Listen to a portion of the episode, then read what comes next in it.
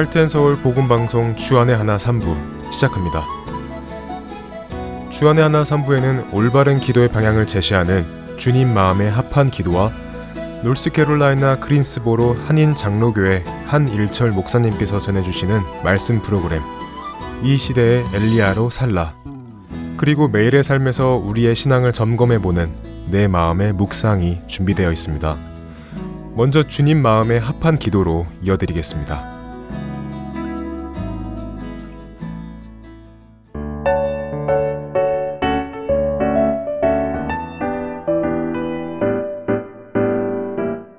애청자 여러분 안녕하세요. 주님 마음의 합한 기도 진행의 민경은입니다.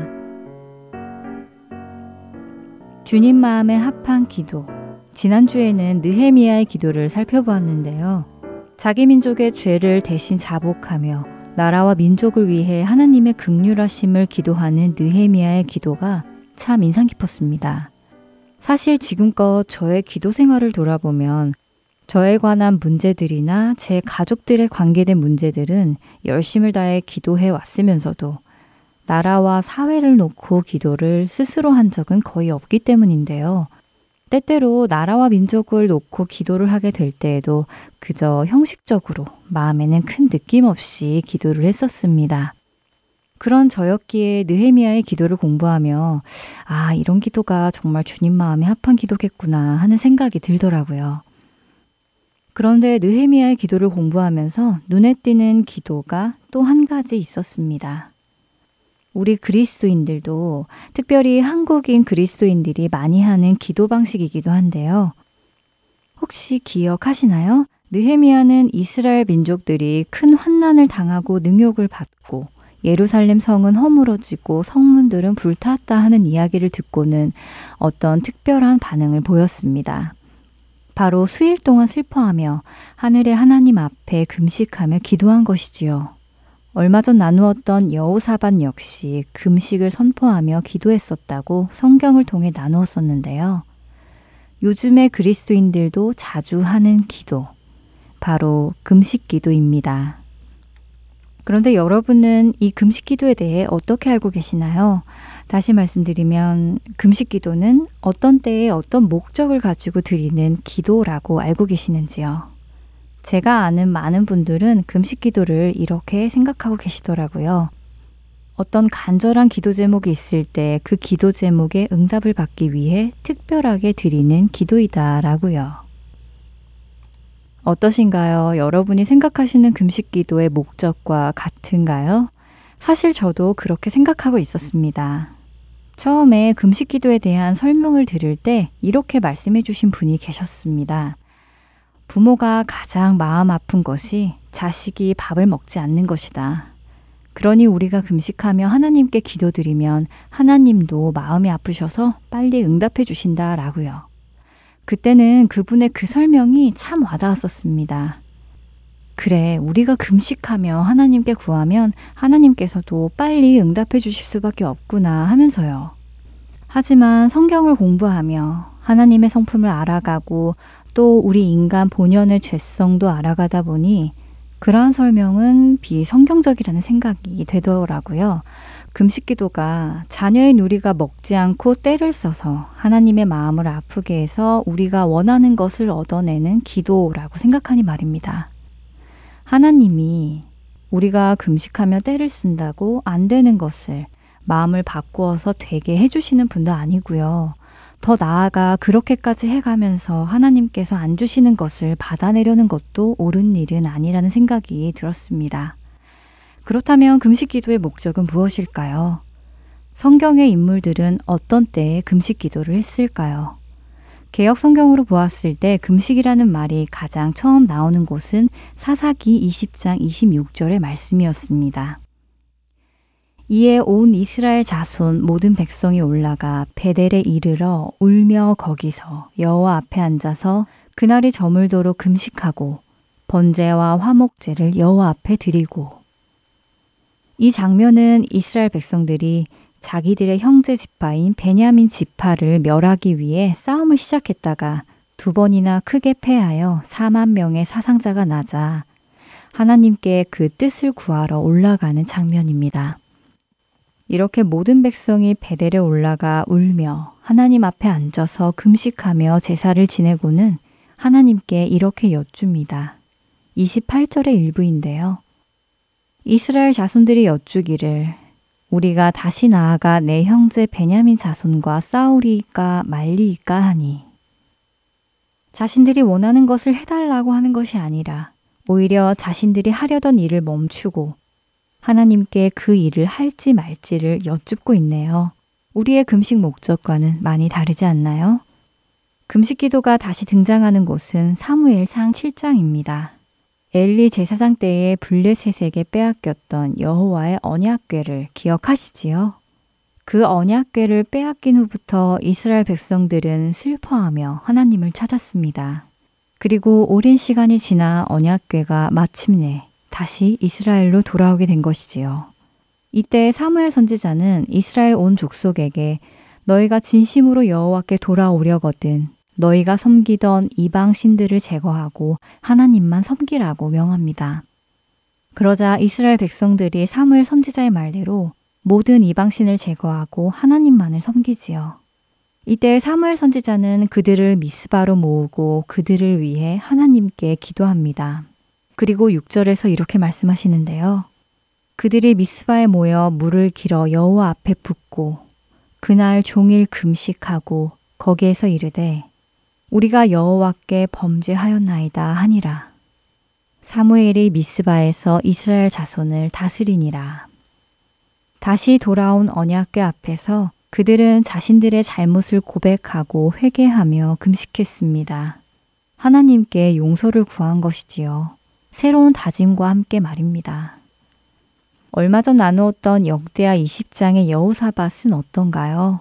모압과 암몬의 연합군이 그를 치고자 왔을 때 여호사밧은 두려움에 쌓여 온 백성에게 금식을 선포하고 하나님께 낯을 향하여 간구했습니다. 여호사밧은 적군과의 싸움을 앞두고 원수를 징벌해 주시라고 하나님께 금식하며 간구했지요. 자신의 힘으로는 아무것도 할 수 없음을 고백하며 말입니다.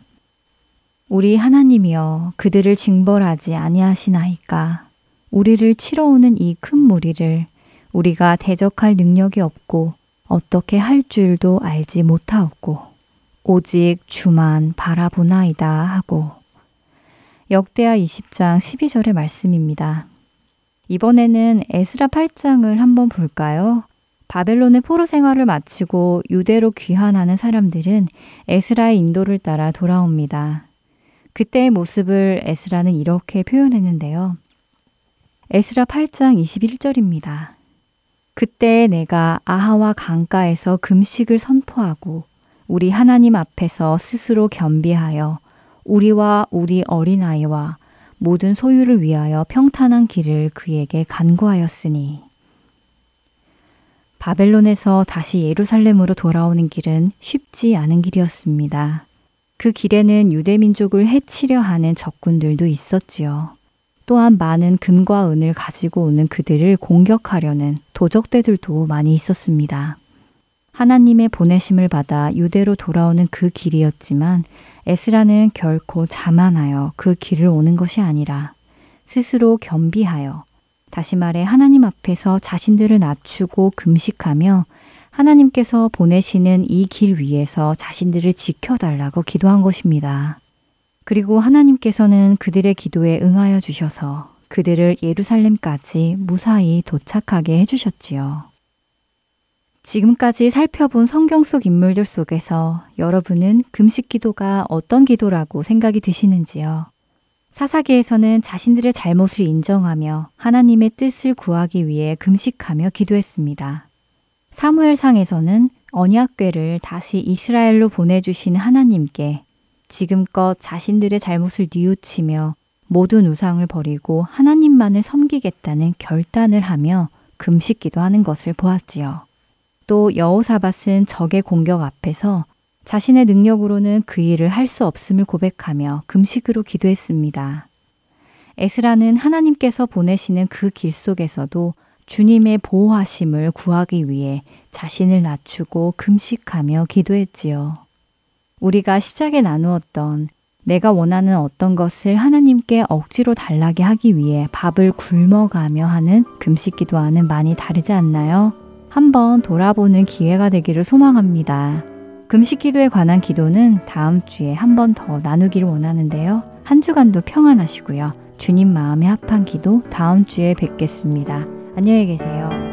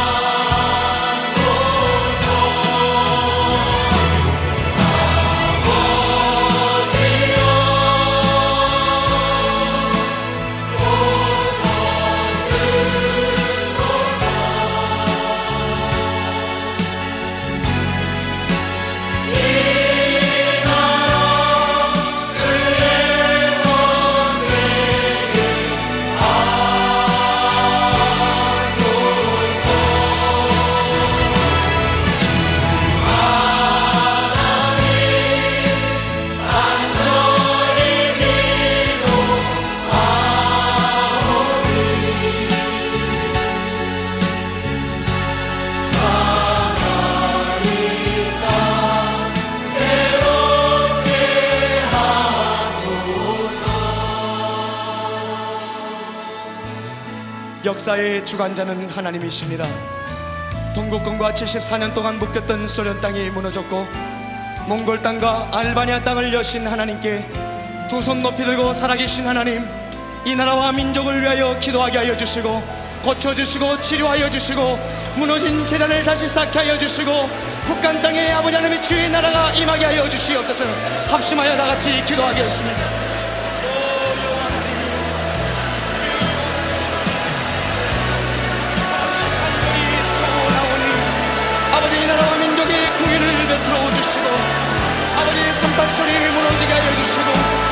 북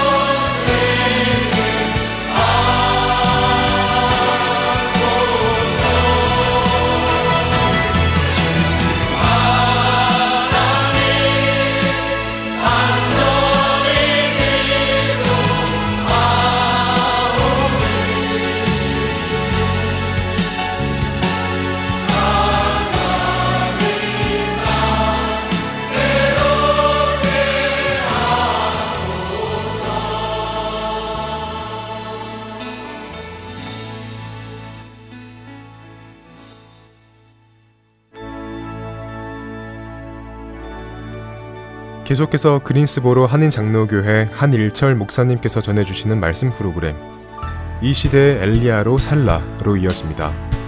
오늘은 엘리야가 이끄는 영적 개혁이라는 주제로 말씀 전해주십니다. 타락한 이 시대에 우리에게 영적 개혁 운동이 일어나 하나님을 향해 불타는 심령이 다시 한번 가지고 살아가기를 하나님은 간절히 원하고 계십니다. 하나님께서 엘리야를 그들에게 보내신 것에 대해서 영국의 신학자 롤리는 이렇게 말했어요. 모세 없이 이스라엘의 여호와의 종교가 태어나지 못하였더라면 엘리야 없이 그 종교는 죽고 말았을 것이다. 정말 맞습니다. 모세로 하여금 시작되었다면 엘리야가 없었으면 그 종교는 죽어버리는 종교가 되는데 엘리야가 바로 이스라엘의 신앙의 풍전등화에 있었을 때에 등잔에 기름을 붓고 불꽃을 다시 일으킨 자가 누구냐? 바로 엘리야였다는 것이죠. 그런데 그 엘리야를 보내신 자가 누구예요? 우리가 믿는 하나님인 줄 믿습니다. 하나님이 엘리야를 보내셔서 백성들을 영적으로 깨우며 개혁시키셨던 것이죠. 그렇다면 오늘날 주의 종들을 보내시는 것, 이 강단에 하나님의 종을 세우신 이유가 무엇일까요? 역시 이 시대의 잠자는 영혼들을 흔들어 깨우기를 원하시는 하나님의 간절한 음성으로 오늘 설교를 들어야 될 줄 믿습니다. 우리는 지난주에 엘리야의 재단에 하나님의 불이 응답하시는 것을 살펴보았습니다. 불로 응답하는 신이 참 하나님이시라고 했어요. 바알 선자는 무려 6시간 동안에 자기의 신에게 부르짖고 간구했으나 아무런 응답이 없었습니다. 엘리야의 기도 순서가 되었어요. 매우 짧지만 하나님을 의지하는 간절한 기도를 드렸습니다. 하나님께서는 엘리야의 기도를 들으시고 천하의 여호와 하나님만이 하나님이 되심을 불로 나타내 보여 주셨어요. 그때 백성들의 반응이 무엇이었습니까? 우리 한번 38절 39절 읽을까요? 이에 여호와의 불이 내려서 번제물과 나무와 돌과 흙을 태우고 또 다랑에 물을 핥은지라 모든 백성이 보고 엎드려 말하되 여호와 그는 하나님이시로다. 여호와 그는 하나님이시로다. 아멘. 북왕국 이스라엘 땅에서 정말 오랜만에 들려오는 고백이었어요. 여호와 그는 하나님이시로다. 그동안 북왕국 어느 곳을 가든 바알은 우리의 하나님이시로다라는 고백만 들려왔었는데 이제는 갈멜산에서 회복되어진 거예요. 그들이 크게 두 번 외쳤습니다. 여호와 그는 하나님이시로다. 여호와 그는 하나님이시로다. 이사야 42장 8절에 보면 하나님께서 이렇게 일찍이 말씀하셨습니다. 나는 여호와니 이는 내 이름이라. 나는 내 영광을 다른 자에게 내 찬송을 우상에게 주지 아니하리라. 아멘. 하나님은 절대로 자신이 받아야 할 찬송을 다른 우상에게 주지 않겠다는 거예요. 그러니까 우리는 하나님을 찬송해야 돼요. 하나님이 우리의 찬송을 기뻐 받으신 줄 믿습니다. 하나님의 형상대로 짐을 받은 사람들은 마땅히 창조주 하나님을 찬송해야 됩니다. 듣지도 못하고 보지도 못하고 냄새도 못 맡고 말하지도 못하는 헛된 우상에게 하나님은 절대로 찬송을 빼앗기지 않으신다는 것이에요. 하나님께서 그들의 고백을 얼마나 듣기를 원하셨을까요? 이렇게 생각해 보세요. 아빠 엄마가 자녀를 낳고 기릅니다. 엄마는 열 달 동안 정말 임신하여서 아이들 출산하기까지 얼마나 모태 교육을 시키고 얼마나 엄마가 힘들어요. 잘 먹지도 못하고. 그런데 열 달이 되어서 이제 나왔습니다. 뭐 좋은 거 사주고 잘 키웁니다. 근데 이 아이가 커갖고 아빠 엄마에게가 아니라 다른 사람에게 아빠 엄마 그리고 그 아빠 엄마를 졸졸 따르고 진짜 아빠 엄마는 번쩍만쩍 한다면 여러분 얼마나 마음이 아프시겠어요? 마찬가지입니다. 하나님이 우리를 창조하셨고 하나님이 우리를 구속해 주셨는데 우리가 헛된 우상에게 찾아가서 그 헛된 우상이 하나님인 줄 알고 그런다면 하나님 마음이 어떻겠어요? 갈멜산에서 다시금 고백이 회복됩니다. 여호와가 우리 하나님이로구나. 우리는 여기서 이 갈멜산을 대체해야 돼요. 무엇으로요? 갈보리산으로. 엘리야는 무너진 재단을 수축하면서 그 재단에 어떤 재물 가지고 오라고 그랬죠? 송아지예요, 어린 양이에요. 송아지 가져오라고 그랬어요. 송아지. 왜 양이 아니라 송아지일까요? 개인적으로 송아지를 드리는 제사들이 있습니다만 국가적으로 제 용서함을 받기 위하여 송아지를 제일 먼저 드리는 그 날이 있으니 그 날이 바로 대속제일이에요. The Day of Atonement. 북한국은 남한국하고 나누어진 후에 한 번도 제대로 대속제를 지켜본 적이 없습니다. 욤 키프르라고 부르는 대속제에는 여러 제물을 드려요. 양, 염소, 송아지를 드립니다. 그러나 대제사장이 제일 먼저 드리는 제물이 뭐냐면 송아지로 자기의 죄와 그리고 자기 가족의 죄를 위해서 제물을 바쳐서 드려야 돼요. 왜냐하면 대제사장은 중보자의 역할이에요. 그러니까 자기가 죄가 없어야 돼. 그러니까 자기의 죄를 위해서 먼저 희생 제물을 드려야 되는 것이 양이 아니라 송아지라 이 말이에요. 소를 가져오게 하여서 제물로 삼게 한 이 갈멜산의 재단. 엘리야가 자기 멋대로 양을 고를까 송아지를 고를까? 에이, 송아지로 하자가 아니었다는 것이죠. 엘리야의 기도를 지난번에 배웠고 오늘 읽었습니다만 이 종이 행하는 모든 일이 하나님이 시켜서 행하는 것으로 저 백성들로 알게 하소서 했어요. 이 행하는 모든 일에는 재물의 선택도 포함돼요. 왜 양이 아니라 송아지를 바치게 했을까? 하나님이 불로 송아지 제물을 태우신 것은 엘리야의 기도 응답 그 이상의 의미가 있다는 것입니다. 그 의미란 여호와의 불은 항상 심판을 의미합니다. 자, 여호와의 불은 무엇을 의미해요? 심판을 의미한다. 불이 나와서 죽이는 것은 항상 심판이에요. 그 불로 원래는 주변에 있는 우상 숭배했던 백성들을 심판했어야 됐습니다. 그런데 재물에 심판하신 거예요. 성경에 보면 불은 전부 심판에 해당돼요. 물론 예외는 있어요. 성령 강림 때 혀같이 갈라지는 불의 형상들을 각 사람 위에서 보아왔습니다. 그렇죠? 오순절날, 오, 당신 위에 혀같이 갈라진 불이 있네? 어, 당신도 있네? 다 같이 부은 거예요. 그 혀의 불은 무엇을 뜻합니까? 그들이 외국어를 말함으로 나가서 복음을 전할 성령의 역사를 증표하는 것이에요. 또 있어요. 요한이 말합니다. 나는 물로 세례를 주거니와 내 뒤에 오시는 이는 성령으로 그리고 불로 너에게 세례를 베풀이라 그러셨어요. 불로 우리의 죄를 태운다는 거예요. 불로 우리로 하여금 열정적으로 성령의 충만함을 받아 열정적으로 살아가게 만든다는 거죠. 복음을 전하면서. 이렇게 그 당시에 불과 성령 혹은 혀같이 갈라지는 불의 형상 이런 것들은 물리적인 불이 아니라는 거예요. 물리적인 불 활활 타올라서 이렇게 갖다 대면 대고 이런 불이 아니라는 거죠. 이것은 하나의 현상이라는 거죠. 현상. 나 성경에 나오는 실제적인 불, 물리적인 불들은 전부 심판을 의미합니다. 자, 물리적인 불은 무엇을 상징한다고요? 심판을 상징한다. 예를 들어 볼까요? 소돔과 고모라를 어떤 불로 멸하셨습니까? 유황불.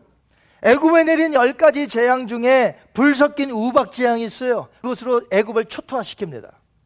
아론의 아들 나답과 아비우가 제사장이 되어서 하나님께 예배를 드리고 제물을 바치는데 거기 불을 하나님께서 명하신 것으로 갖다가 불로 이렇게 해야 되는데 다른 불로 해버렸어요. 그러니까 여호와의 불이 나와 갖고서는 그 자리에 즉사했어요. 나답과 아비우가. 민수기 11장에 보니까 백성이 계속해서 악한 말로 말하니까 하나님이 들으시고 진노하십니다. 그래서 불을 내리셔서 그들 끝에 텐트들을 불사르게 하십니다. 민수기 10장에 보니까 고라 자손들이 당을 지어요. 그래서 모세와 아론의 권위에 도전합니다. 그러니까 하나님께서 불을 내리셔서 분양하는 250명의 리더들을 전부 불태워 죽입니다. 여호수아서 7장에 보니까 하나님의 명령을 어기고 여리고 성에서 취하지 말아야 할 것을 하나님께 바쳐진 건데 취했어요. 그것이 나중에 발각되니까 아간과 그의 온 가족들을 데리고 아골 골짜기로 갑니다. 그곳에서 돌멩이를 던지고 불로 태워서 모든 가족과 거기에 속한 모든 것들을 다 태워버립니다. 우리가 앞으로 배우겠습니다만 열왕기하 1장에 보시면 어떤 일이 벌어지냐면 엘리야를 잡으러 50부장이 50명을 데리고 옵니다. 하나님께서 불을 내리셔서 50명을 다 태워버려요. 두 번째 50부장이 또 데리고 옵니다. 50명을. 하나님이 불을 내리셔서 또 50명을 태웁니다. 100명이 죽었어요. 마지막 예수님이 오실 때 무슨 심판이 있을 것이라고 예언됐죠? 불심판이 있을 것이라는 것이에요. 실제적인 겁니다. 실제로 오래전에 노아 시대는 물로 심판했어요. 온 산을 다 잠기게 했습니다. 마지막 예수님 다시 오실 때 불심판이 있다는 거예요. 물리적인 불심판. 특별히 지옥 가면 어떤 곳이죠? 활활 타는 불이 있어요. 뜨거워 죽겠어요. 근데도 죽지 못해. 이렇게 성경은 불을 심판이라고 얘기합니다. 특별히 하나님을 가리켜 사랑의 하나님이라고 말씀하시면서 동시에 불로 소멸하는 하나님이시니라 라고 말해요. 히브리서 12장 29절 우리 하나님은 소멸하시는 불이십니다. 자, 우리 하나님은 사랑의 하나님이심과 동시에 뭐라고요? 우리 하나님은 소멸하는 불이십니다. 여러분의 하나님이 소멸하는 불을 가지신 분이에요. For our God is a consuming fire. 하나님이 사랑의 하나님이신 것은 사실이지만 하나님을 사랑의 하나님으로만 아는 것은 불행입니다. 왜냐하면 하나님은 사랑의 하나님으로만 아니까 내가 무슨 짓을 해도 하나님은 언제나 영원토록 나를 사랑하실 분이기 때문에 막 사는 거예요. 또 예수 믿지 않는 사람도 다 알아요. 하나님은 어떤 분이라? 하나님은 사랑이십니다. 하니까 들은 건 많아요, 불신자들이. 그러니까 하나님은 사랑이 많으신데 내가 뭐 교회 안 나가고 저 예수님 안 믿어도 날 지옥 보내겠어? 이렇게 생각한단 말이에요. 하나님은 사랑의 하나님이시지만 하나님을 사랑의 하나님만으로 하는 것은 불행이란 말이에요. 하나님은요, 사랑의 하나님이시면서 동시에 거룩하신 공의의 하나님이십니다. 여러분 믿으세요. 공의의 하나님의 특징은 불로 심판하신다는 거예요. 그렇다면 갈멜산에서 엘리야가 세운 재단의 제물을 태운 여호와의 불은 무엇이냐 이거예요. 단지 기도의 응답이에요? 그냥 불로 대결했으니까 불로 응답하여 주옵소서. 그래서 그냥 불로 응답한 거예요. 그 이상의 의미가 있다라는 것이죠. 왜? 불은 심판이기 때문에. 여기서 우리가 갈멜산을 갈보리 산으로 대체해서 생각해 봐야 한다는 의미가 있는 것입니다. 송아지는 속죄일날 국가 전차를 위해서 속죄제를 드릴 때 제일 먼저 대제사장의 죄를 위해 드려줘야 해요. 왜? 대제사장이 연약하잖아요. 대제사장은 중보자예요. 하나님과 인간 사이의 중보자입니다. 그래서 대제사장은 딱 한 명만 있어야 돼. 당대에. 두 명이 있으면 안 돼요. 그건 타락한 거예요. 근데 여러분 예수님 당시에 대제사장이 몇 명이에요? 여러 명이에요. 대제사장은 한 명이어야 돼. 죽을 때까지 하는 거예요, 대제사장은. 왜? 유일한 중보자를 의미하기 때문에 그래요. 여러분 중보자가 몇 명입니까? 예수님도 되고 마리아도 되고 예수님도 되고 부처도 됩니까? 중보자는 한 명이란 말이에요, 한 명. 성경에 나와 있죠. 하나님과 사람 사이의 중보자는 하나이니라. 누구예요? 예수 그리스도. 그러니까 대제사장은 한 명이어야 돼요. 제사장은 여러 명이어도 돼. 대제사장은 한 명이어야 돼요. 그런데 죄가 없어야 되는데 죄 없는 사람이 어디 있습니까? 그러니까 죄 있는 사람 중에 그 사람을 대제사장으로 세웠으니 첫 번째 대제사장이 누구예요? 아론. 그도 죄인이에요. 죄인. 그러니까 자기를 위한 재물을 먼저 갖다 바쳐야 되는 거예요. 그래야 용서함 받고 백성들의 죄를 위해서 나머지 제사를 드릴 수 있는 것이죠. 예수님은 대제사장이에요. 예수님은 하나님의 아들이라 죄가 없으세요. 자신을 위해 죽으실 필요가 없습니다. 자신을 위해 죽으실 필요가 없지만 하나님과 사람 사이의 중보자로 이 땅에 왔으니 그는 반드시 다른 사람의 죄를 위해서 대신 십자가에서 죽어야 하는 것이에요. 본인을 위해서 죽은 것이 아닙니다. 하나님의 진노와 하나님의 모든 심판을 받아야 할 죄인들을 위해서 예수님은 갈보리 언덕에서 심판받아 죽은 거예요. 표면상으로는 유대 종교 지도자들에 의해서 죽은 것 같죠. 총독에 의해서 언도를 받고 죽은 것 같죠. 그러나 하나님의 입장에서 볼 때 성경은 뭐라고 가르치냐면 예수님이 죽은 것은 왜 죽었어요? 심판받아 죽은 거예요. 누구의 심판? 저와 여러분의 심판. 내가 받을 심판, 내가 받을 정죄를 위해서 예수님이 대신 심판받아 죽으신 거예요. 그래서 심판에는 상징이 두 가지인데 첫째는 불이고 두 번째는 어둠입니다. 그러니까 예수님이 십자가에 달리셨을 때 어떤 현상이 일어났습니까? 오전 9시에 달리셔서 난 12시가 되니까 갑자기 어떻게 돼요? 온 땅이 캄캄해집니다. 죽으실 때까지 오후 3시까지. 심판을 뜻하는 거예요. 나의 하나님, 나의 하나님, 어찌하여 나를 버리셨나이까? 하나님의 심판이에요. 나 대신 예수님의 심판을 다 받으신 거예요. 그렇기 때문에 누구든지 예수님을 구세주로 믿으면 더 이상 하나님의 진노와 정죄와 무시무시한 심판이 나에게 오지 않는다는 거예요. 이것이 굿뉴스. 이게 복음이라는 거예요. 그러니 이런 얘기 안 하고 무슨 복음을 전하겠어요? 아니, 하나님이 나를 심판하실 것도 모르는데 왜 믿어요, 그 사람들이? 바쁜데. 자기 이렇게 살다가 죽으면 다 천국 가는 줄 아는데 좋은 일 해서. 그게 아니거든요. 이 세상에 선한 사람은 없어요. 다 죄인이에요. 다 지옥 가요. 그래서 예수님이 나 대신에 심판과 저주를 다 받으셨으니 누구든지 믿는 자 영생을 주겠다는 게 약속이거든요. 이게 복음이라 이지 복음. 원래 갈멜산에서 재물을 태운 여호와의 불은 하나님을 배반하며 떠난 백성들에게 내려져야 할 불의 심판이 글로 가야 됐어요, 원래. 여러분 생각해 보세요. 바알 선자들과 바알을 따르는 백성들. 그 자리에서 불로 심판받아야 되는 거예요, 원래. 근데 하나님은 그들에게 불을 내리지 않으시고 재물의 불을 내리셨어요, 송아지. 그 송아지를 태워버렸어요. 원래 이 불은 저기 떨어져야 되는데 여기 떨어진 거예요. 하나님은 자비로우신 분이신지라 사람들이 아니라 그 송아지 재물에게만 불을 내려 태워 없앴다는 거예요. 심판하셨다는 거예요. 그렇기 때문에 갈멜산의 사건은 국가적인 죄악에 대한 하나님의 심판과 사랑이 잘 보여준 예표적인 사건입니다. 마찬가지로 갈보리산 위에 세워진 십자가에서 하나님의 사랑과 하나님의 공의가 가장 잘 나타난 사건이 2000년 전에 예수님이 당하신 십자가예요. 하나님은 그 송아지를 불로 대신 태우심으로 백성의 입술에서는 살아있는 고백을 하게 하신 거예요.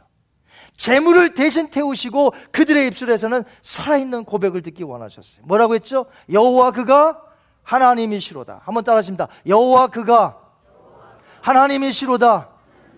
이게 자비의 하나님이란 말이에요. 원래 그분은 그들에게 떨어져야 돼요. 죽어 마땅한 자들이에요. 우리들은 어떻습니까? 우리가 죽어 마땅한 자들이에요. 그 불은 우리에게 떨어져야 되는데 그 심판의 불이 갈보리 언덕에 다 쏟아 부으셨어요. 우리에게 살아있는 고백을 듣고 싶으셔서 예수님 한 분만 죽이셨어요. 우리에게 어떤 고백을 듣기를 원하십니까? 하나님은 우리의 하나님이십니다. 예수 그리스도는 우리의 주시요 우리의 구원자가 되십니다. 우리의 주인이 되십니다. 이런 고백을 듣기 원하시는 거예요. 지금 여러분의 고백이 되기를 원합니다. 자비로우신 하나님은 오늘도 죄인들을 기다리고 계세요. 마음의 문을 여시고 예수님을 믿는다고 고백해야 돼요. 안 그러면 심판의 불 나에게 떨어진다 이거죠. 그럼 영원한 지옥이에요. 여기서 건진 받는 게 복음이에요. 이제 하나님을 위해서 사는 게 복음이에요. 그러나 기억하세요. 기다리는 날도 끝이 있다는 거예요. 바알 선지자들은 갈멜산의 그 날이 마지막 날이었습니다. 그들이 마지막이었어요. 그 날이 바알 선자들이 불이 임함으로 바알은 거짓 선지자들이라는 것이 들통난 거예요. 엘리야는 바알 선자들에게는 어떤 조그만 국률도 베풀지 않았습니다. 그 신을 섬기는 자들에게는 국률을 베풀었어요. 그러나 거짓 선자들에게는 국률을 베풀지 않았어요. 이제 백성들도 더 이상 바알이 신이 아니라는 걸 깨달았겠죠. 그리고 여호와 하나님만이 참 하나님이라는 것을 깨달았을 것입니다.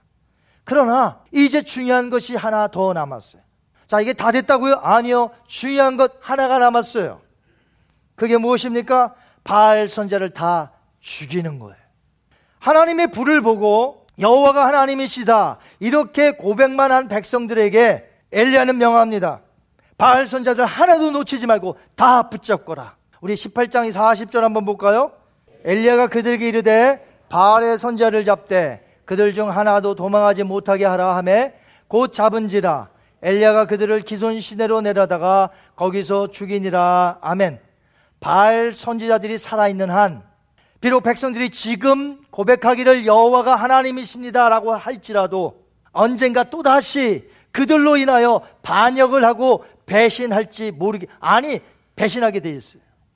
이런 이유로 인해서 하나님께서 이스라엘 백성들을 가나안에 들여보내실 때에 너희가 거하는 땅에 거짓 선자들이 많을 것이다. 우상 숭배자들이 많을 것이다. 다 내몰아 버리고 아니면 죽여라. 이렇게 명하셨어요. 왜냐하면 그들이 반드시 이스라엘을 유혹하는 덫이 되기 때문에. 만일 자비를 베풀어서 바알 선지자들을 그냥 살려 두어서 그들의 악한 모든 행위를 그냥 내버려 둔다면 그들은 또다시 이스라엘을 더욱더 타락시키는 원흉이 될 것이에요. 엘리야는 이것을 너무나 잘 알고 있었습니다. 그래서 백성들에게 한 명도 놓치지 말고 다 잡으라고 명한 것이에요.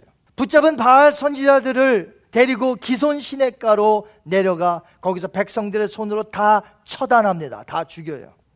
사람들은 혹시 이 사건을 보면서 혹시 여러분 가운데서도 있을지 몰라요. 엘리야가 좀 너무 심한 거 아니야? 왜 하나님 이렇게 사, 사람 생명을 이렇게 죽일 수 있어? 꼭 생명을 그렇게까지 다 죽일 필요가 있습니까? 라고 우리는 사랑과 자비라는 미명하에 그렇게 질문을 할 수 있어요. 여러분 중에 아마 그런 마음이 있을 수도 있어요. 또, 아니, 왕도 아닌데, 어떻게 백성들이 사람을 함부로 죽일 수 있습니까? 라고 질문할 수 있을 수도 있어요. 그러나 율법에 보면 이스라엘 사회에서는 비록 왕이 아니라 할지라도 우상 숭배자로 명백하게 드러난 자들에게 대해서는 백성들도 처단할 수 있습니다. 그들이 따라야 할 율법에 명시되어 있어요. 우리 신명기 13장 13절에서 15절 한번 같이 읽겠습니다. 너희 가운데서 어떤 불량배가 일어나서 그 성읍 주민을 유혹하여 이르기를 너희가 알지 못하던 다른 신들을 우리가 가서 섬기자 한다 하거든 너는 자세히 묻고 살펴보아서 이런 가증한 일이 너희 가운데 있다는 것이 확실한 사실로 드러나면 마땅히 그 성읍 주민을 칼날로 죽이고 그 성읍과 그 가운데 거주하는 모든 것과 그 가축을 칼날로 진멸하고 아멘. 우상 숭배자가 판명나면 증거가 제시되면 그들을 칼로 죽이라는 거예요. 이런 내용들은 레위기서에도 있어요. 신명기서 17장에 또 있습니다. 모세 오경이 다섯 권으로 되어 있잖아요. 이게 율법이거든요. 율법에 명시되어 있어요. 반드시 우상숭배자들 죽이라고 되어 있습니다. 그럼 하나님께서 그런 율법을 주신 이유가 무엇일까요? 이스라엘 백성들에게. 절대로 하나님을 떠나서 헛된 우상을 섬기는 자가 돼서는 안 된다는 것이에요. 그러기 위해서 그토록 가혹한 생명이라도 죽여서라도 너희가 절대로 우상을 섬겨서는 안 된다는 것이. 무엇보다 이스라엘이 들어가서 살아야 할 가나안 땅은 온갖 거짓 우상과 거짓 선자들이 득실거리는 곳이었습니다. 그렇게 그들에게 우상 숭배하지 말라는 것에 대해서 강조하시기 위해 그런 엄격한 율법을 그들에게 주신 것이에요. 엘리야는 지금 율법에 있는 대로 그들이 명백히 거짓 선자들이기에 확증되었기에 백성들과 함께 그들을 처단한 것입니다. 그런데 그들을 죽인 장소가 갈멜산이 아니라 기손 시내라는 곳이에요. 어디라고요? 갈멜산에서 그냥 죽이지 뭘 붙잡아 가지고 내려가 갖고 기손 시내가에 가서 죽였을까 하는 것이죠. 여러분 절대 잊어서는 안 되는 것이 기손강이에요. 여단강 다음으로 중요한 것이 이스라엘에서 기손강입니다. 요단강 중요하죠? 요단강 모르신 분 아마 없을 거예요. 요단강 물은 다 알아요. 그런데 기손강? 이게 무슨 강인가? 꼭 기억해 두세요. 기손강. 자, 갈멜산이 아니라 왜 기손강일까? 성경에는요, 오늘 기손 시내라고 되어 있어요. 어디 있냐면, 갈멜산 바로 옆에 흐르는 길게 뻗은 게 바로 기손강인데, 이곳이 어디서부터 흘러나오냐면, 무기또라는, 아메게돈이라는 말 들어보셨죠? 그게 다른 말로 무기또인데, 바로 무기또 여러 근처의 샘으로부터 발원하여서 이스라엘 골짜기 평야를 지나 지중해 바다로 흘러갑니다. 그 강이 기손강이에요. 그런데 오늘 성경에는 기손 시내라고 되어 있어요. 시내는 보통 넓은 강입니까? 어떻습니까? 시내. 좁죠? 예. 그런데 다른 성경에는 기손강, 또 다른 성경은 기손 골짜기라고 되어 있습니다. 왜 그렇게 표현이 다르냐면 우기 때 비가 많이 올 때는 기손강 폭이 넓어져요. 막 물살이 있어요. 그런데 건기 때 비가 오지 않을 때는 어때요? 쫄쫄쫄쫄 흐릅니다. 그러니까 시내, 기손 시내. 그런데 그곳이 어디냐면 골짜기에 있어요. 그래서 어떤 성경에는 기손 골짜기, 어떤 성경은 기손 강, 어떤 성경은 기손 시내 이렇게 부르는 것이에요. 그런데 역사적으로 보면 중요한 장소예요, 여기가. 왜냐하면 가나안 왕 야빈이 군대 장관 시스라를 900대 철병거를 가지고 진쳤던 곳이 기손강이에요. 이때가 언제냐면 사사 시대인데 여사사 아시죠? 드보라, 바락 이 두 사람이 싸우러 갔습니다. 그런데 900대의 철병거 오늘날로 말하자면 여러분 탱크와 핵무기 싸우면 누가 이겨요? 너무 엄청난 질문이라 목사님 수준을 보고 질문하셔야지 그 당시에 이스라엘에는 변변치 않았어요, 무기가. 그런데 저쪽은 철병고 900대가 온 거예요. 그런데 기손강에 갑자기 물이 넘쳤어요. 거기 진쳤는데. 그러니까 어떻게 해요? 다 빠져버렸어. 하나도 사용할 수가 없어요. 그래고 그곳에서 대승을 거둡니다. 이스라엘 백성들이. 하나님의 도우심으로. 그곳이 어디냐? 그 격전지가, 배틀그라운드가 바로 기손강인데 그곳에서 승리했다 이거죠. 바로 그 역사적인 곳에서 처단한 거예요. 바알에게 승리한 하나님이 그곳에서 이스라엘 백성들을 하여금 처단하게 하신 거예요. 승리를 부른 곳이죠. 그곳이 바로 기손강이에요. 그래서 갈멜산에서 하지 않고 기손강에서 했다는 것이죠. 하나도 남김없이 다 죽였습니다. 450명. 그렇다면 이제 우리가 오늘 배워야 할 교훈은 무엇이에요? 이스라엘 백성들에게 일어났던 우상숭배의 사건들은 종종 오늘 이 시대 우리의 마음 속에서나 생활 속에서 여전히 일어나고 있는 것들이에요. 사람들은 때때로 우상숭배합니다. 왜냐하면 우리의 삶에서 하나님 자리를 대신해서 차지하고 있는 것이 그 어떤 것이든 그것이 우상이 되기 때문에 그래요. 여러분의 집에 깎아 만든 우상이 없다는 것을 저는 잘 압니다. 여러분 없을 거예요. 최소한 여러분이 크리스찬이면 집에 그런 거 없을 거예요. 그러나 그렇다고 해서 여러분의 마음에까지 우상이 전혀 없다고 자신있게 말할 수 있어요? 내 마음에는 우상이 하나도 없습니다, 목사님. 라고 말할 수 있어요? 그 당시에는 바알이라는 우상을 섬겼지만 실상 우리에게는 그 바알이란 뭐냐? 돈이 될 수 있어요. 성공이 될 수 있어요. 명예가 될 수 있어요. 혹은 가정이 될 수 있고요. 혹은 나의 취미가 될 수 있어요. 하나님 자리에 다른 것들 두었다면 그것이 무엇이든 간에 상관없어요. 그것은 오늘 나의 우상이 되는 것입니다. 여러분 영적 개혁이 뭔지 아세요? 제자리로 다 돌려놓는 것이에요. 돈은 돈의 자리, 가족은 가족의 자리, 자녀 하나님 자리에 절대 놓으면 안 돼요. 자녀 자녀의 자리에 놓으세요. 하나님이 여러분에게 선물로 주신 거예요, 자녀가. 믿음으로 키우면 되는 거예요, 자녀는. 그리고 떠날 때 아낌없이 떠내 보내야 돼요. 결혼했는데도 막 그러면 안 돼. 떠나 보내는 거예요. 보내는 거예요. 시집 가고 장가 갔으면 가는 거예요. 자녀를 어떻게 평생 끼고 살아? 취미? 취미의 자리로 돌려놓는 거예요. 그 대신 나의 마음의 하나의 보좌에는 누구를 앉히셔야 돼요? 하나님의 자리에 하나님을 앉히게 하는 거예요. 이것이 개혁이에요. 이것이 오늘 부흥의 운동이에요. 제자리 것으로 다 돌려놓읍시다, 우리. 돌려놔. 엘리야의 개혁이 무엇입니까? 그들 마음에 바알이란 신을 통한 번역이란 신이 자리 잡고 있었기 때문에 그 원래의 자리, 그 자리는 바알과 번영의 자리가 아니에요. 그 자리는 하나님의 자리예요. 그래서 엘리야가 개혁 운동을 일으킨 거예요. 하나님의 자리에는 하나님만이 앉으셔야 될 줄 믿습니다. 나의 마음에 하나밖에 없는 보좌에 나를 지으시고 나를 구속하신 예수님이 마땅히 주인으로 앉으셔야 돼.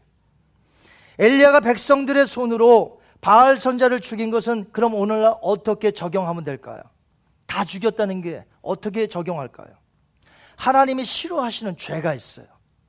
이 죄가 우리의 삶에서 더 이상 활동하지 못하도록 오늘 내가 결단해야 한다는 거예요. 결단. 불을 내린 신이 여호와 하나님이라고 고백하는 것만으로 부족합니다, 여러분. 만약에 엘리야가 오 너희들 예전에는 바알이 나의 하나님이라고 고백하더니 이제 여호와 하나님은 나의 하나님이라고 하는구나. 다 됐어 이제. 다 끝났어. 게임 오버. 그랬어요? 아니요. 450명 붙들어. 그래갖고 다 하나도 남김없이 죽였다 이 말이에요. 우리의 고백만으로 부족해요. 고백만 하고 계속해서 내가 죄를 끊어야 될 것. 그 죄를 하나님이 미워하시는데 계속해서 그거와 친구 삼았던 것. 이거 오늘 내가 결단 내리지 않으면 아무리 입술로 고백한들 무슨 소용이 있습니까, 여러분? 아무 소용 없어요. 엘리야는 결단을 촉구시켰어요. 붙잡아 다 죽이자. 그래야 되는 거예요. 그래야 돼. 단호한 의지력을 보인 행동입니다. 하나님께서 우리에게 지정의를 주셨어요. 우리 이렇게 어떤 걸 보면 눈물이 막 나죠. 왜요? 감정을 주셨어요. 이 감정을 주신 하나님께 감사해요. 그런데 의지력을 또 주셨어요. 오늘 말씀을 받았습니까? 아, 내가 이래서는 안 되겠구나. 내가 오늘 결단을 내려야 되겠구나. 이렇게 안 하면 여러분 오늘 말씀 듣고, 아, 그래, 좋은 말씀이지? 그러고 가서 똑같이 살아요. 오늘 결단을 내리셔야 한다는 말이에요. 끊어야 돼, 끊어야 돼. 그 죄 주님이 미워하시기 때문에 끊어야 된단 말이에요. 그런 결단 의지력을 하나님이 우리에게 주셨다 이 말이에요. 의지력을 주셨단 말이에요. 아무것도 행할 수 없는 로봇이 아니에요, 우리는. 하나님의 형상대로 지음을 받은 지정의가 있는 결단하고 의지할 수 있는 끊어야 되겠다. 이제는 더 이상 그걸 하면 안 되겠다. 의지력을 주셨다 이 말이에요. 거기다가 성령께서 나를 도와주시면 할 수 있어요, 여러분. 우린 죄와 싸워야 합니다. 히브리서 저자가 무엇이라고 했죠? 히브리서 12장 4절에 너는 너희가 죄와 싸우되 아직 피 흘리기까지는 대항하지 아니하였고 아멘. 너희가 죄와 싸우되 어떻게까지 안 했다? 콜로시엄의 로마 시대에 가보면요. 검투사들 있잖아요. 둘이 싸웁니다. 그럼 어떤 사람이 피 줄줄 흐르면서 이렇게 나오고 어떤 사람은 그냥 누워 있어요. 왜 그래요? 피 흘리기까지 싸워서 이긴 사람만 걸어 나오는 거예요. 콜로시엄 밖으로 나올 수 있는 거예요. 아닌 사람은 죽어요. 우린 피 흘리기까지 싸워야 돼. 여러분, 죄라는 것을 만만하게 보시면 안 됩니다. 만만하게 보시면 예수님이 왜 돌아가셨겠어요? 그 흉측한 죄, 그 추한 죄, 그 죄 가지고는 천국에 못 가고 하나님과 교제 나눌 수가 없고 지옥에 갈 수밖에 없는 그 흉측하고 끔찍한 죄를 예수님이 십자가에서 다 희생당하시고 죽으셨다는 것이에요. 예수님이 그렇게 죽으셨기 때문에 내가 용서함 받았는데 그러나 우리가 또 짓는 죄가 있잖아요. 그러니까 우리가 의지력을 가지고 예수님 용서해 주셨지만 또 하나님 앞에 의지력을 주신 걸 가지고 성령의 도우심으로 말미암아 오늘 결단 내리고 또 싸워 나가야 되는 거예요. 죄와 싸워야 돼. 끊고 또 끊고 안 되면 또 끊고 계속해서 해야 되는 것이 할 수 있어요. 성령님이 도와주실 거예요. 우리는 천국 백성입니다. 오늘 저와 여러분 죄와 싸워 승리하시기 바랍니다. 우리 크리스찬이 뭐예요? 우리 크리스찬들이 그냥 크리스찬이에요? 아, 할렐루야, 예수님 믿고 구원받았으니 그 다음에 내 멋대로 사는 게 크리스찬입니까? 아니에요. 이 세상의 흐름대로 그냥 내 몸을 맡겨서 사는 게 아니라 이 세상의 풍습과 싸워야 되고 죄악과 싸워야 되고 이 세상에서 우리가 예수 믿는 자로 연어처럼 살아야 되지 않겠느냐는 것이죠. 그래서 고백만 갖고 부족하다. 맨날 할렐루야 고백만 해갖고 안 된단 말이에요. 오늘 결단합시다. 의지적으로 결단합시다. 내 그 죄 때문에 한 걸음을 못 나가잖아요. 그 죄 때문에. 그 죄는 뭔지는 여러분이 제일 잘 아실 것이고. 그 죄를 오늘 싸워야 돼.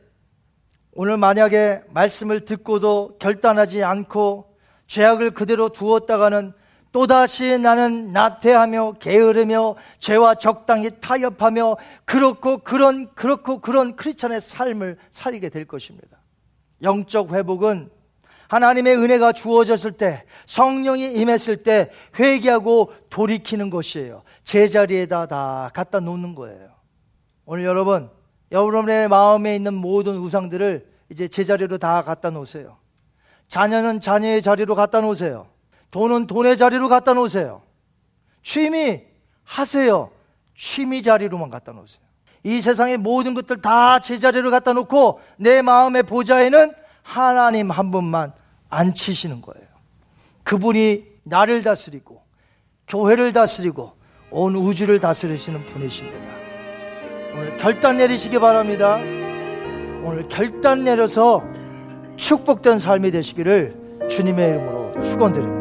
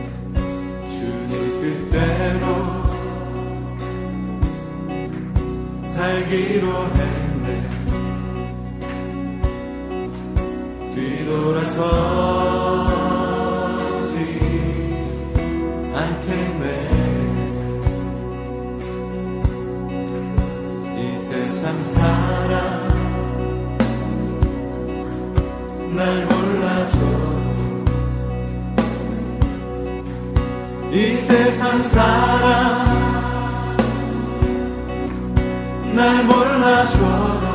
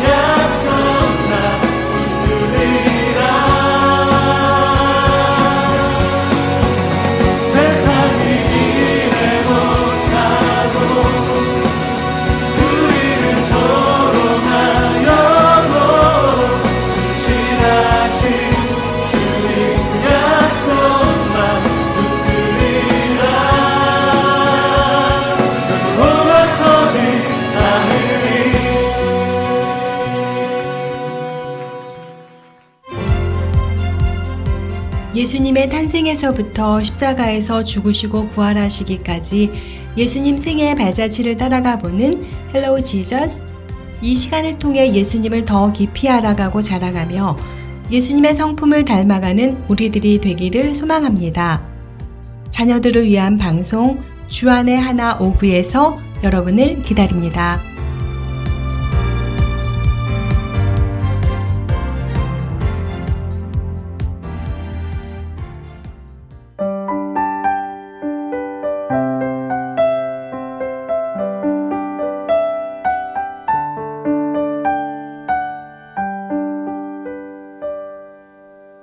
우리 삶을 돌아보는 시간, 내 마음의 묵상. 최미옥 아나운서가 진행해 주십니다.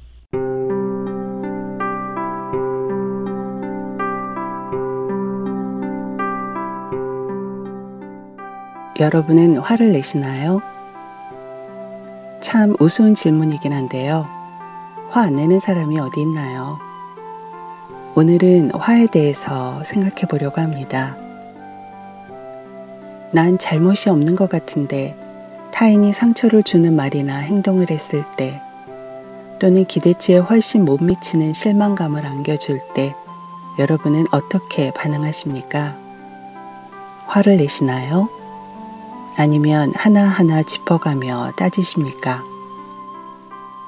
이렇게 화를 내거나 하는 식으로 반응을 하는 것이 좋지 않다는 것을 알면서도 우리는 때로 화를 숨기지 못합니다. 그렇다면 그리스도인들은 이럴 때 어떻게 반응을 해야 할까요? 시편 37편 1절에서 4절의 말씀에 악을 행하는 자들 때문에 불평하지 말며 불의를 행하는 자들을 시기하지 말지어다. 그들은 풀과 같이 속히 배임을 당할 것이며 푸른 채소같이 쇠잔할 것이미로다. 여호와를 의뢰하고 선을 행하라. 땅에 머무는 동안 그의 성실을 먹을거리로 삼을지어다. 또 여호와를 기뻐하라. 그가 내 마음의 소원을 내게 이루어 주시리로다. 라고 말씀하시면서 악을 행하는 자들 때문에 화를 내거나 내 마음에 근심을 심기보다는 그분을 의뢰하며 선을 행하라고 하십니다. 이 시편 말씀 사실 말씀처럼 쉽게 되지 않습니다. 하지만 악인들은 속히 배임을 당하며 쇠잔할 것이라는 말씀과 여호와를 기뻐하라 그가 우리 마음의 소원을 이루어 주신다라는 말씀을 믿고 우리의 오래되고 습관적인 반응을 고쳐가 보면 어떨까요? 또 선을 행하라고 하셨는데 구체적인 행동은 무엇일까요? 그것은 즉각 반응이 아닌 하나님께 의뢰라는 한 단계 여가 장치를 내 삶 속에 넣는 것입니다. 우리가 상대에게 찾으려 했던 것이 또 무엇인가를 얻으려 했던 것이 어떤 모양이 되었든 상대를 통해서 얻지 못했기 때문에 화도 나고 실망도 했던 거 아닐까요? 만일 내가 온전히 여호와로 기뻐한다면 이런 절망감이나 화가 나도 모르게 튀어나올까요? 여호와를 기뻐합시다.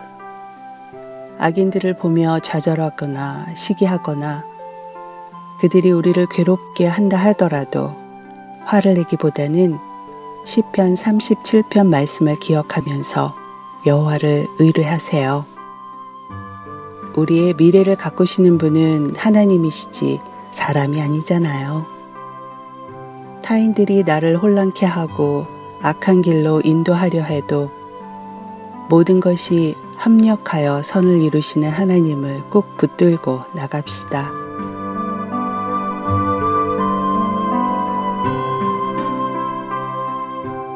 주님, 오늘 주님에게 우리의 길을 맡깁니다. 우리가 다른 사람들 때문에 실망되거나 화가 나거나 분노로 어찌할 바를 모를 때에 그 모든 것을 억제하고 주님을 의지하며 선한 일을 계속하기를 선택할 수 있는 힘을 주시옵소서. 오직 주 안에서 기뻐합니다. 여호와를 기뻐합니다. 힘 주시는 주님을 믿으며 우리를 구원하신 예수 그리스도의 이름으로 기도드립니다. 아멘.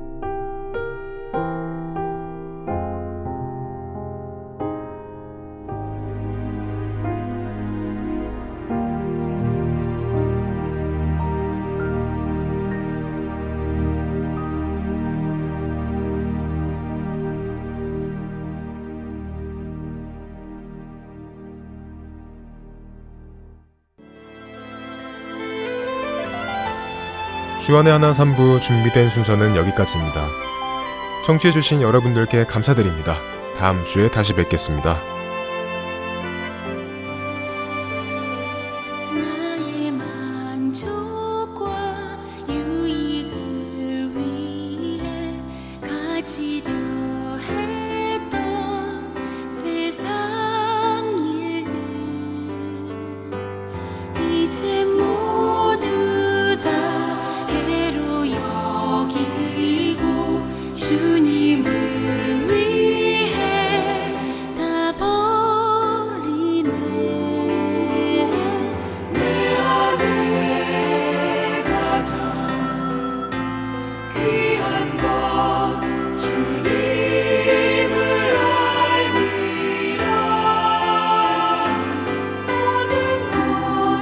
奇妙。